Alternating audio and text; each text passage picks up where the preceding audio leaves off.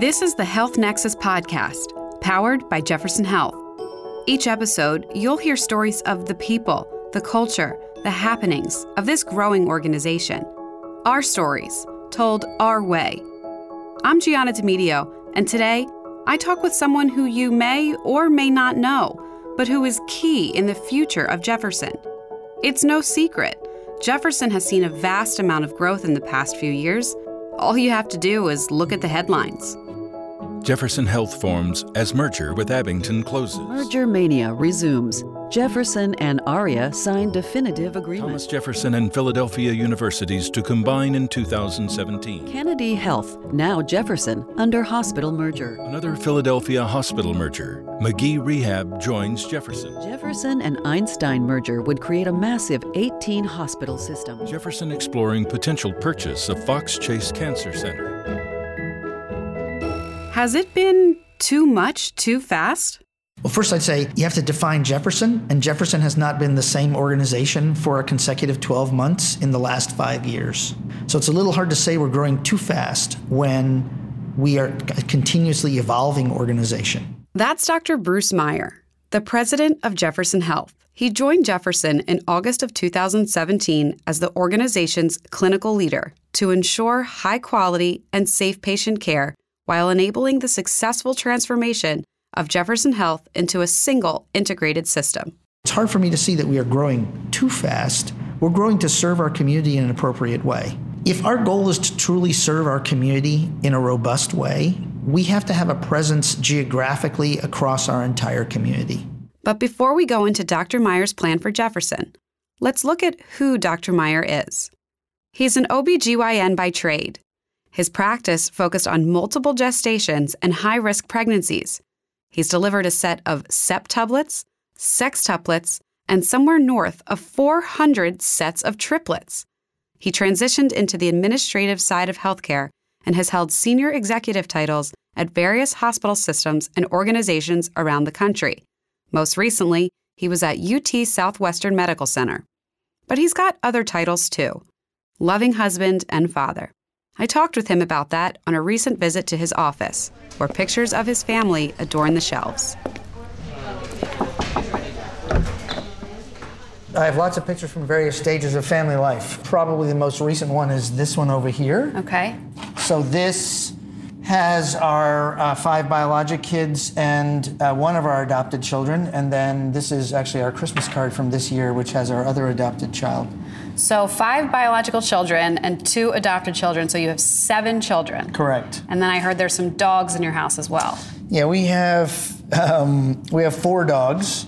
It's just my wife's theory is that you should always have a dog a couple of years before you think you're going to lose a dog, because mm-hmm. they're pack animals and they should have their own pack besides us. Well, it seems like you have quite a pack. Yeah, we have created our own pack. Uh, that's my argument with hers. We don't need that many dogs, so we have children, but.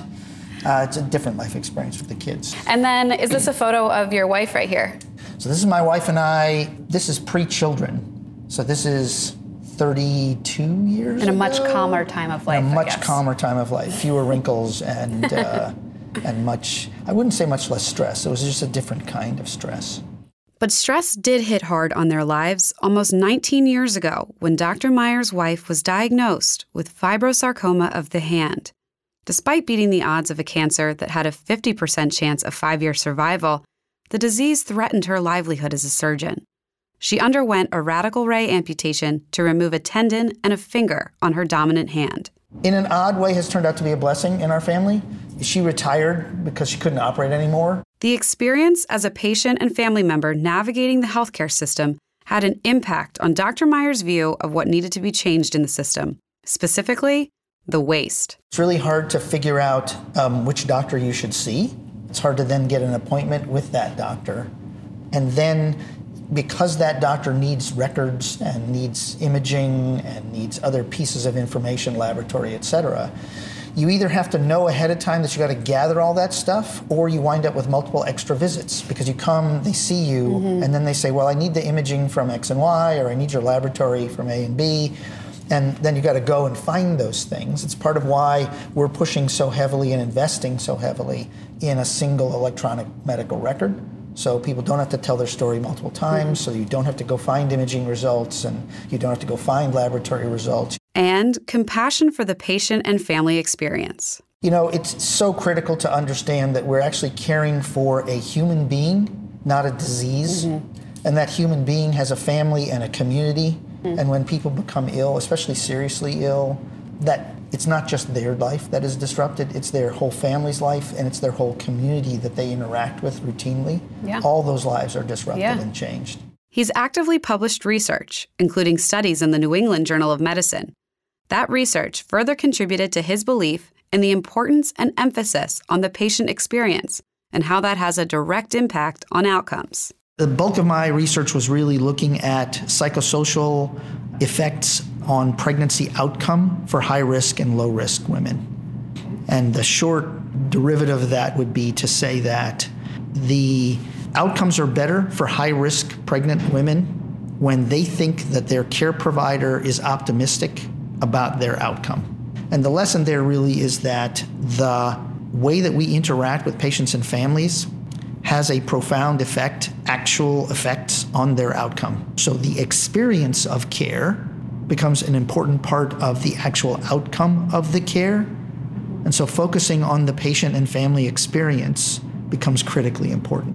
One of Dr. Meyer's primary goals for Jefferson is to implement high reliability, or consistency, across the Jefferson Health enterprise. That way, patients know they can expect the same experience of care, quality, safety, and outcomes wherever they see a Jefferson provider. We can't say to our community, hey, you know, we have great care over here and some okay care over there, and we find it acceptable. That's just not acceptable. We have to say, we're going to meet these standards everywhere we are, and we should set the bar high because that's what we expect out of ourselves. I don't think anybody comes to work every day at Jefferson Health and says, I'd like to do a really average job today.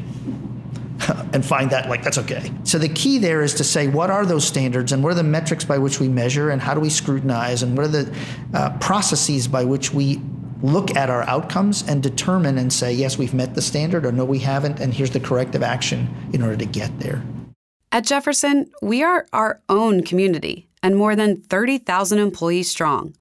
Dr. Meyer knows that in order to achieve great things, it starts at home. He sees opportunity to bring the innovative nature of our organization inward with new ideas addressing employee wellness, like buttons on badges that can alert security of a safety issue or 24 7 diabetes trackers.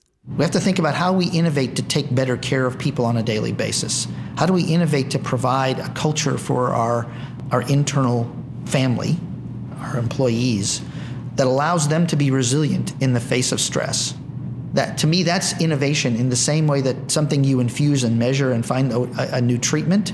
Those are both innovations. So part of the initiatives we're doing now is to work with our employees to say, please identify the things you think that are inefficient, that make no sense, that don't add value for your job or for the experience of patients or families. Let's identify those things and let's eliminate them as opposed to well we do that because that's a protocol or a policy or that's the way we've always done it. Something that was implemented years ago right. we get into habits. we get into habits. And it's not that habits are necessarily bad but they need to be re-examined regularly to understand whether in fact they're the state of the art. As jefferson continues down the path of integration and healthcare transformation dr meyer has some questions that you should ask yourselves each day when you come to work what can I do to make the life of my colleagues, their professional life, better?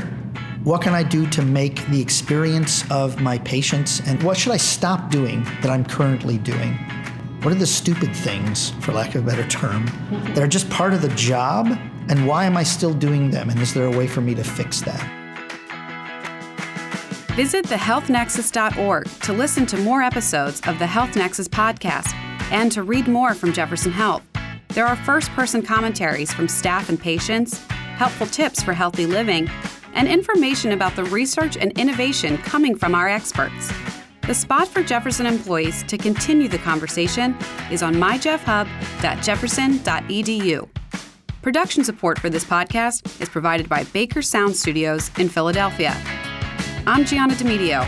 Thanks for listening.